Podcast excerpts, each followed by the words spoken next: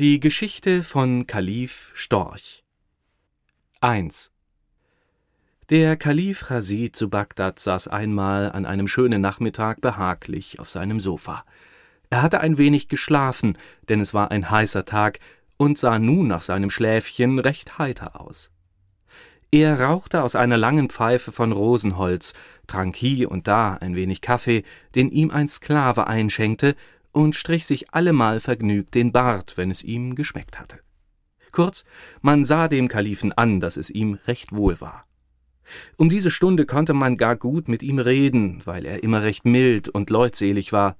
Deswegen besuchte ihn auch sein Großvezier Mansor alle Tage um diese Zeit. An diesem Nachmittag nun kam er auch, sah aber sehr nachdenklich aus, ganz gegen seine Gewohnheit. Der Kalif tat die Pfeife ein wenig aus dem Mund und sprach Warum machst du ein so nachdenkliches Gesicht, Großvezier? Der Großvezier schlug seine Arme kreuzweis über die Brust, verneigte sich vor seinem Herrn und antwortete Herr, ob ich ein nachdenkliches Gesicht mache, weiß ich nicht. Aber da drunten im Schloss steht ein Krämer, der hat so schöne Sachen, dass es mich ärgert, nicht viel überflüssiges Geld zu haben. Der Kalif, der seinem Großvezier schon lange gern eine Freude gemacht hätte, schickte seinen schwarzen Sklaven hinunter, um den Krämer heraufzuholen. Bald kam der Sklave mit dem Krämer zurück. Dieser war ein kleiner, dicker Mann, schwarzbraun im Gesicht und in zerlumptem Anzug. Er trug einen Kasten, in welchem er allerhand Waren hatte, Perlen und Ringe, reich beschlagene Pistolen, Becher und Kämme. Der Kalif und sein Wesir musterten alles durch, und der Kalif kaufte endlich für sich und Mansur schöne Pistolen, für die Frau des Wesirs aber einen Kamm. Als der Krämer seinen Kasten schon wieder zumachen wollte, sah der Kalif eine kleine Schublade und fragte, ob da auch noch Waren seien. Der Krämer zog die Schublade heraus und zeigte darin eine Dose mit schwärzlichem Pulver und ein Papier mit sonderbarer Schrift, die weder der Kalif noch Mansor lesen konnten. Ich bekam einmal diese zwei Stücke von einem Kaufmann, der sie in Mekka auf der Straße fand, sagte der Krämer. Ich weiß nicht, was sie enthalten. Euch stehen sie um einen geringen Preis zu Dienst. Ich kann doch nichts damit anfangen. Der Kalif, der in seiner Bibliothek gerne alte Manuskripte hatte, wenn er sie auch nicht lesen konnte, kaufte Schrift und Dose und entließ den Krämer. Der Kalif aber dachte, er möchte gerne wissen, was die Schrift enthalte, und fragte den Wesir, ob er keinen kenne, der es entziffern könnte. Gnädigster Herr und Gebieter, antwortete dieser, an der großen Moschee wohnt ein Mann, er heißt Selim, der Gelehrte, der versteht alle Sprachen. Lass ihn kommen, vielleicht kennt er diese geheimnisvollen Züge. Der Gelehrte Selim war bald herbeigeholt. Selim, sprach zu ihm der Kalif, Selim, man sagt, du seiest sehr gelehrt. Guck einmal ein wenig in diese Schrift, ob du sie lesen kannst. Kannst du sie lesen, so bekommst du ein neues Festkleid von mir. Kannst du es nicht, so bekommst du zwölf Backenstreiche und fünfundzwanzig auf die Fußsohlen, weil man dich dann umsonst Selim den Gelehrten nennt. Selim verneigte sich und sprach Dein Wille geschehe, o Herr. Lange betrachtete er die Schrift, plötzlich aber rief er aus Das ist lateinisch, o Herr, oder ich lass mich hängen. Sag, was drin steht, befahl der Kalif, wenn es lateinisch ist. Selim fing an zu übersetzen. Mensch, der du dieses findest, preise Allah für seine Gnade. Wer von dem Pulver in dieser Dose schnupft und dazu spricht, Mutabor, der kann sich in jedes Tier verwandeln und versteht auch die Sprache der Tiere. Will er wieder in seine menschliche Gestalt zurückkehren, so neige er sich dreimal gen Osten und spreche jenes Wort, aber hüte dich, wenn du verwandelt bist, dass du nicht lachest, sonst verschwindet das Zauberwort gänzlich aus deinem Gedächtnis und du bleibst ein Tier. Als Selim der Gelehrte also gelesen hatte, war der Kalif über die Maßen vergnügt.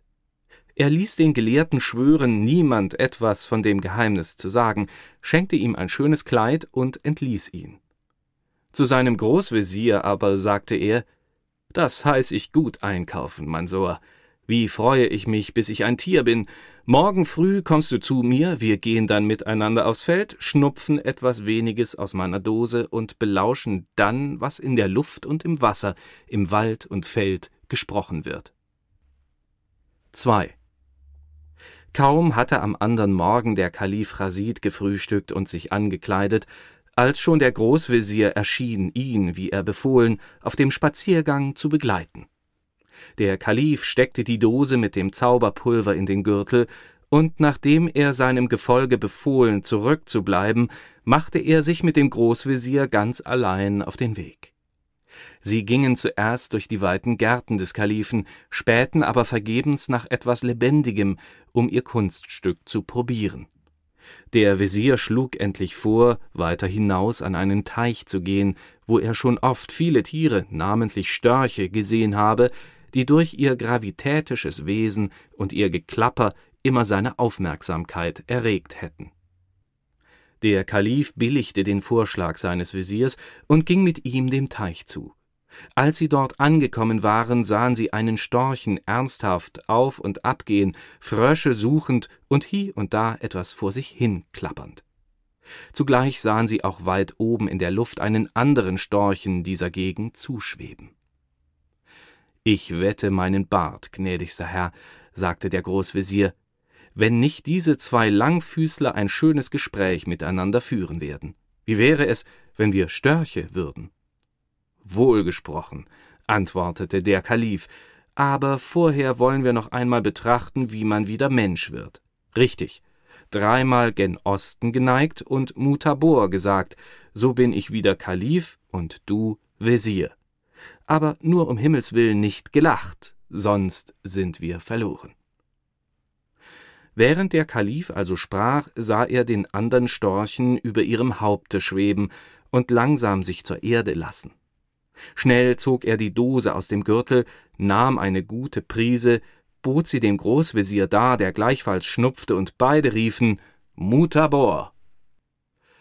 Da schrumpften ihre Beine ein und wurden dünn und rot, die schönen gelben Pantoffeln des Kalifen und seines Begleiters wurden unförmliche Storchfüße, die Arme wurden zu Flügeln, der Hals fuhr aus den Achseln und ward eine Elle lang, der Bart war verschwunden und den Körper bedeckten weiche Federn. Ihr habt einen hübschen Schnabel, Herr Großvezier, sprach nach langem Erstaunen der Kalif. Beim Bart des Propheten so etwas habe ich in meinem Leben nicht gesehen. Danke untertänigst, erwiderte der Großvezier, indem er sich bückte, aber wenn ich es wagen darf zu behaupten, Eure Hoheit sehen als Storch beinahe noch hübscher aus, denn als Kalif. Aber kommt, wenn es euch gefällig ist, dass wir unsere Kameraden dort belauschen und erfahren, ob wir wirklich storchisch können. Indem war der andere Storch auf der Erde angekommen, er putzte sich mit dem Schnabel seine Füße, legte seine Federn zurecht und ging auf den ersten Storchen zu. Die beiden neuen Störche aber beeilten sich, in ihre Nähe zu kommen und vernahmen zu ihrem Erstaunen folgendes Gespräch. Guten Morgen, Frau Langbein, so früh schon auf der Wiese? Schönen Dank, liebe Klapperschnabel. Ich habe mir ein kleines Frühstück geholt. Ist euch vielleicht ein Viertelchen Eidechs gefällig oder ein Froschschenkelein? Danke gehorsamst, aber heute gar keinen Appetit. Ich komme auch wegen etwas ganz anderem auf die Wiese. Ich soll heute vor den Gästen meines Vaters tanzen, und da will ich mich im Stillen ein wenig üben. Zugleich schritt die junge Störchen in wunderlichen Bewegungen durch das Feld. Der Kalif und Mansor sahen ihr verwundert nach, als sie aber in malerischer Stellung auf einem Fuß stand und mit den Flügeln anmutig dazu wedelte, da konnten sich die beiden nicht mehr halten. Ein unaufhaltsames Gelächter brach aus ihren Schnäbeln hervor, von dem sie sich erst nach langer Zeit erholten. Der Kalif fasste sich zuerst wieder. Das war einmal ein Spaß, rief er, der nicht mit Gold zu bezahlen ist. Schade, dass die dummen Tiere durch unser Gelächter sich haben verscheuchen lassen, sonst hätten sie gewiss auch noch gesungen. Aber jetzt fiel es dem Großvezier ein, dass das Lachen während der Verwandlung verboten war.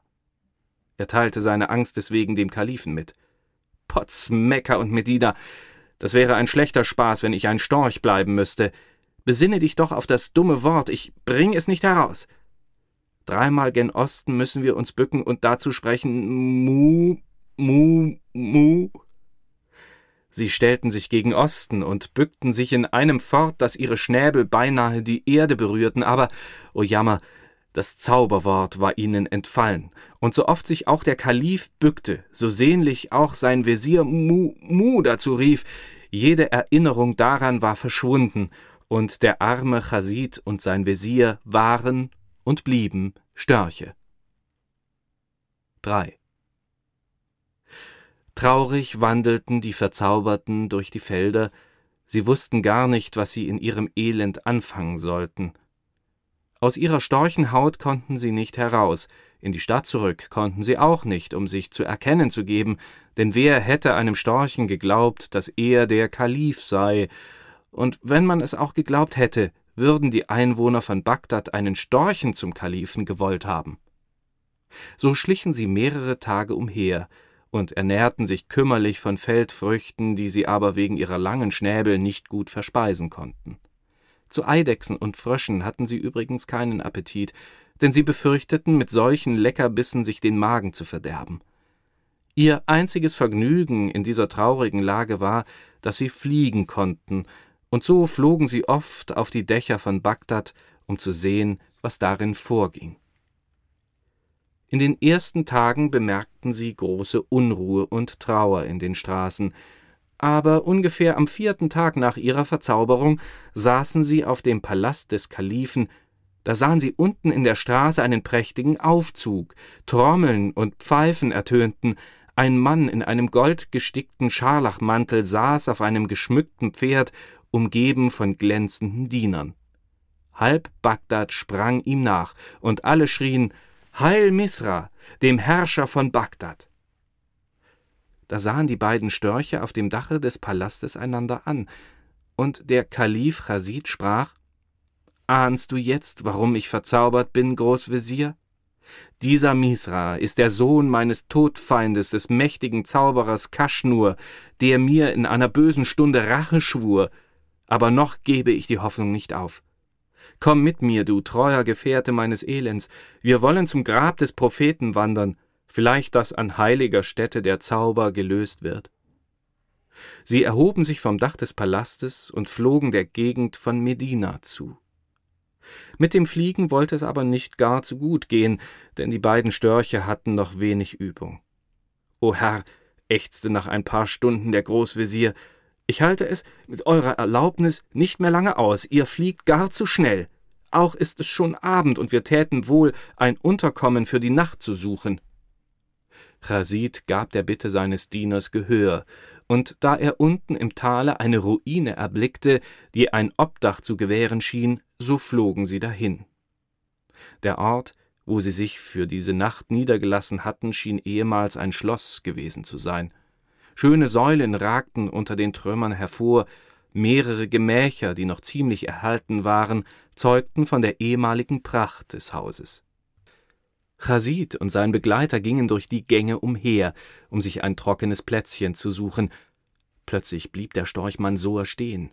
Herr und Gebieter, flüsterte er leise, wenn es nur nicht töricht für einen Großvezier, noch mehr aber für einen Storchen wäre, sich vor Gespenstern zu fürchten, mir ist ganz unheimlich zumut, denn hier neben hat es ganz vernehmlich geseufzt und gestöhnt.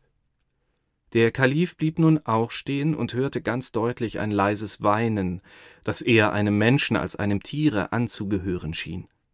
Voll Erwartung wollte er der Gegend zugehen, woher die Klagetöne kamen, der Wesir aber packte ihn mit dem Schnabel am Flügel und bat ihn flehentlich, sich nicht in neue unbekannte Gefahren zu stürzen. Doch vergebens. Der Kalif, dem auch unter dem Storchenflügel ein tapferes Herz schlug, riss sich mit Verlust einiger Federn los und eilte in einen finstern Gang. Bald war er an einer Türe angelangt, die nur angelehnt schien, und woraus er deutliche Seufzer mit ein wenig Geheul vernahm. Er stieß mit dem Schnabel die Türe auf, blieb aber überrascht auf der Schwelle stehen. In dem verfallenen Gemach, das nur durch ein kleines Gitterfenster spärlich erleuchtet war, sah er eine große Nachteule am Boden sitzen. Dicke Tränen rollten ihr aus den großen, runden Augen, und mit heiserer Stimme stieß sie ihre Klagen zu dem krummen Schnabel heraus. Als sie aber den Kalifen und seinen Wesir, der indes auch herbeigeschlichen war, erblickte, erhob sie ein lautes Freudengeschrei. Zierlich wischte sie mit dem braungefleckten Flügel die Tränen aus dem Auge, und zu dem großen Erstaunen der beiden rief sie in gutem, menschlichem Arabisch Willkommen, ihr Störche, ihr seid mir ein gutes Zeichen meiner Errettung, denn durch Störche werde mir ein großes Glück kommen, ist mir einst prophezeit worden. Als sich der Kalif von seinem Erstaunen erholt hatte, bückte er sich mit seinem langen Hals brachte seine dünnen Füße in eine zierliche Stellung und sprach Nachteule, deinen Worten nach darf ich glauben, eine Leidensgefährtin in dir zu sehen. Aber ach, deine Hoffnung, dass durch uns deine Rettung kommen werde, ist vergeblich. Du wirst unsere Hilflosigkeit selbst erkennen, wenn du unsere Geschichte hörst. Die Nachteule bat ihn zu erzählen, der Kalif aber hub an und erzählte, was wir bereits wissen. 4. Als der Kalif der Eule seine Geschichte vorgetragen hatte, dankte sie ihm und sagte Vernimm auch meine Geschichte und höre, wie ich nicht weniger unglücklich bin als du. Mein Vater ist der König von Indien, ich, seine einzige unglückliche Tochter, heiße Lusa. Jener Zauberer Kaschnur, der euch verzauberte, hat auch mich ins Unglück gestürzt. Er kam eines Tages zu meinem Vater und begehrte mich zur Frau für seinen Sohn Misra. Mein Vater aber, der ein hitziger Mann ist, ließ ihn die Treppe hinunterwerfen. Der Elende wusste sich unter einer anderen Gestalt wieder in meine Nähe zu schleichen, und als ich einst in meinem Garten Erfrischungen zu mir nehmen wollte, brachte er mir, als Sklave verkleidet, einen Trunk bei, der mich in diese abscheuliche Gestalt verwandelte.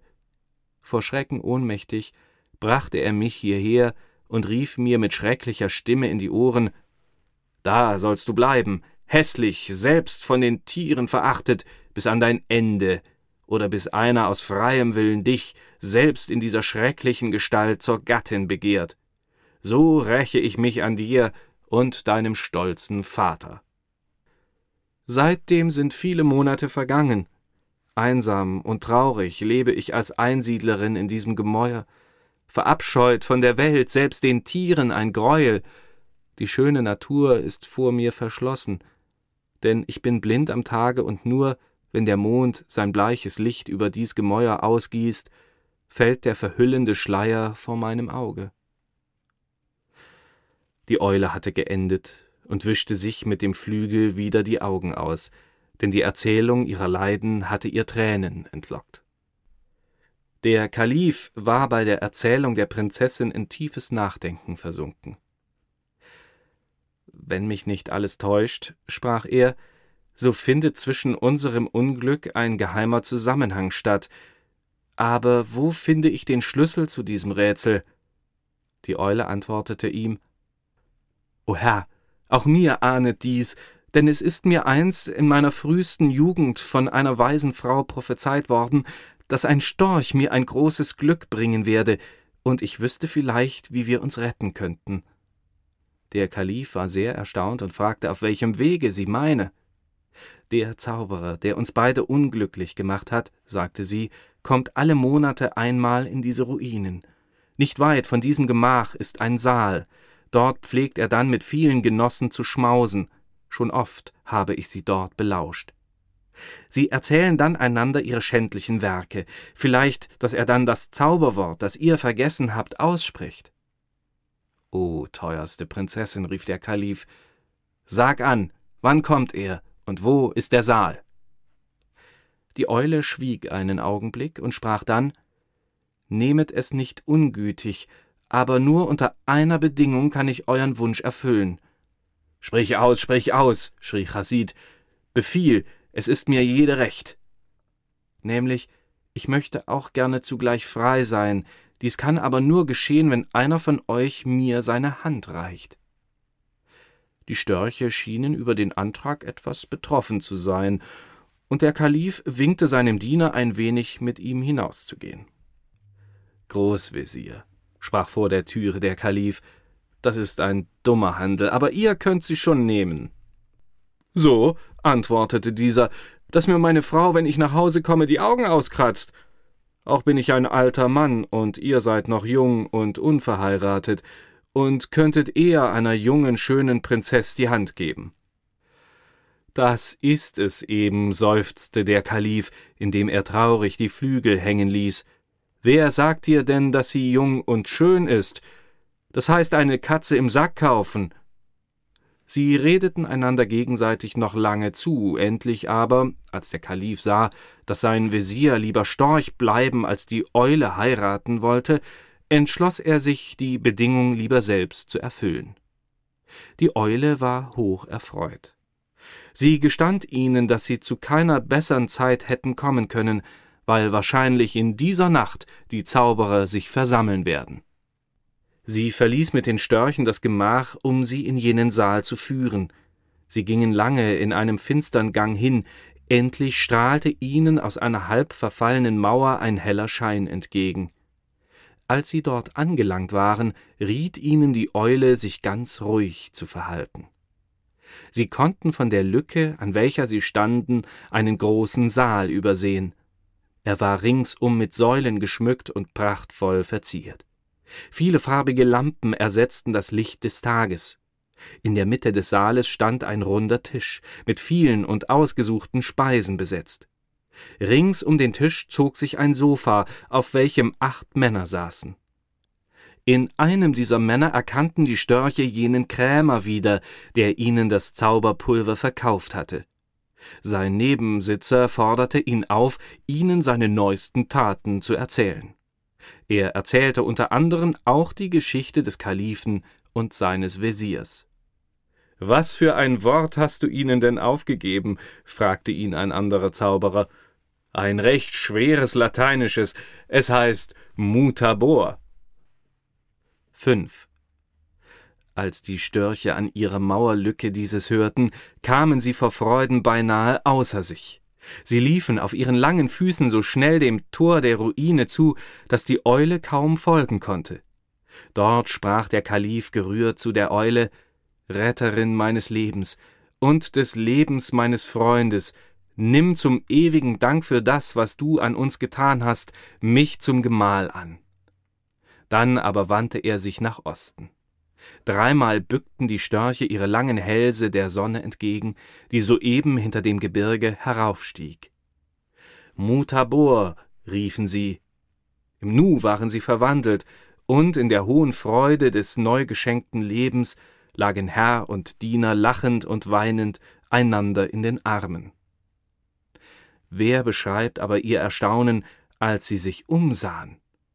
Eine schöne Dame, herrlich geschmückt, stand vor ihnen.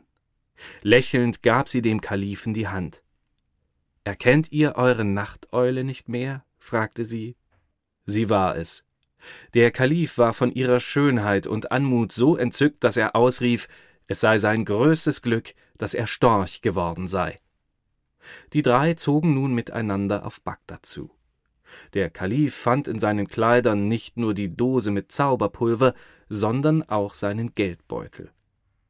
Er kaufte daher im nächsten Dorfe, was zu ihrer Reise nötig war, und so kamen sie bald an die Tore von Bagdad. Dort aber erregte die Ankunft des Kalifen großes Erstaunen. Man hatte ihn für tot ausgegeben, und das Volk war daher hoch erfreut, seinen geliebten Herrscher wiederzuhaben umso mehr aber entbrannte ihr Hass gegen den Betrüger Misra. Sie zogen in den Palast und nahmen den alten Zauberer und seinen Sohn gefangen. Den Alten schickte der Kalif in dasselbe Gemach der Ruine, das die Prinzessin als Eule bewohnt hatte, und ließ ihn dort aufhängen. Dem Sohn aber, welcher nichts von den Künsten des Vaters verstand, ließ der Kalif die Wahl, ob er sterben oder schnupfen wolle. Als er das Letztere wählte, bot ihm der Großvezier die Dose. Eine tüchtige Prise und das Zauberwort des Kalifen verwandelte ihn in einen Storchen. Der Kalif ließ ihn in einen eisernen Käfig sperren und in seinem Garten aufstellen. Lange und vergnügt lebte Kalif Rasid mit seiner Frau, der Prinzessin. Seine vergnügtesten Stunden waren immer die, wenn ihn der Großvezier nachmittags besuchte. Da sprachen sie dann oft von ihrem Storchenabenteuer, und wenn der Kalif recht heiter war, ließ er sich herab, den Großvezier nachzuahmen, wie er als Storch aussah. Er stieg dann ernsthaft mit steifen Füßen im Zimmer auf und ab, klapperte, wedelte mit den Armen wie mit Flügeln und zeigte, wie jener sich vergeblich nach Osten geneigt und Mu, Mu dazu gerufen habe. Für die Frau Kalifin und ihre Kinder war diese Vorstellung allemal eine große Freude. Wenn aber der Kalif gar zu lange klapperte und nickte und Mu, Mu schrie, dann drohte ihm lächelnd der Wesir, er wolle das, was vor der Türe der Prinzessin Nachteule verhandelt worden sei, der Frau Kalifin mitteilen.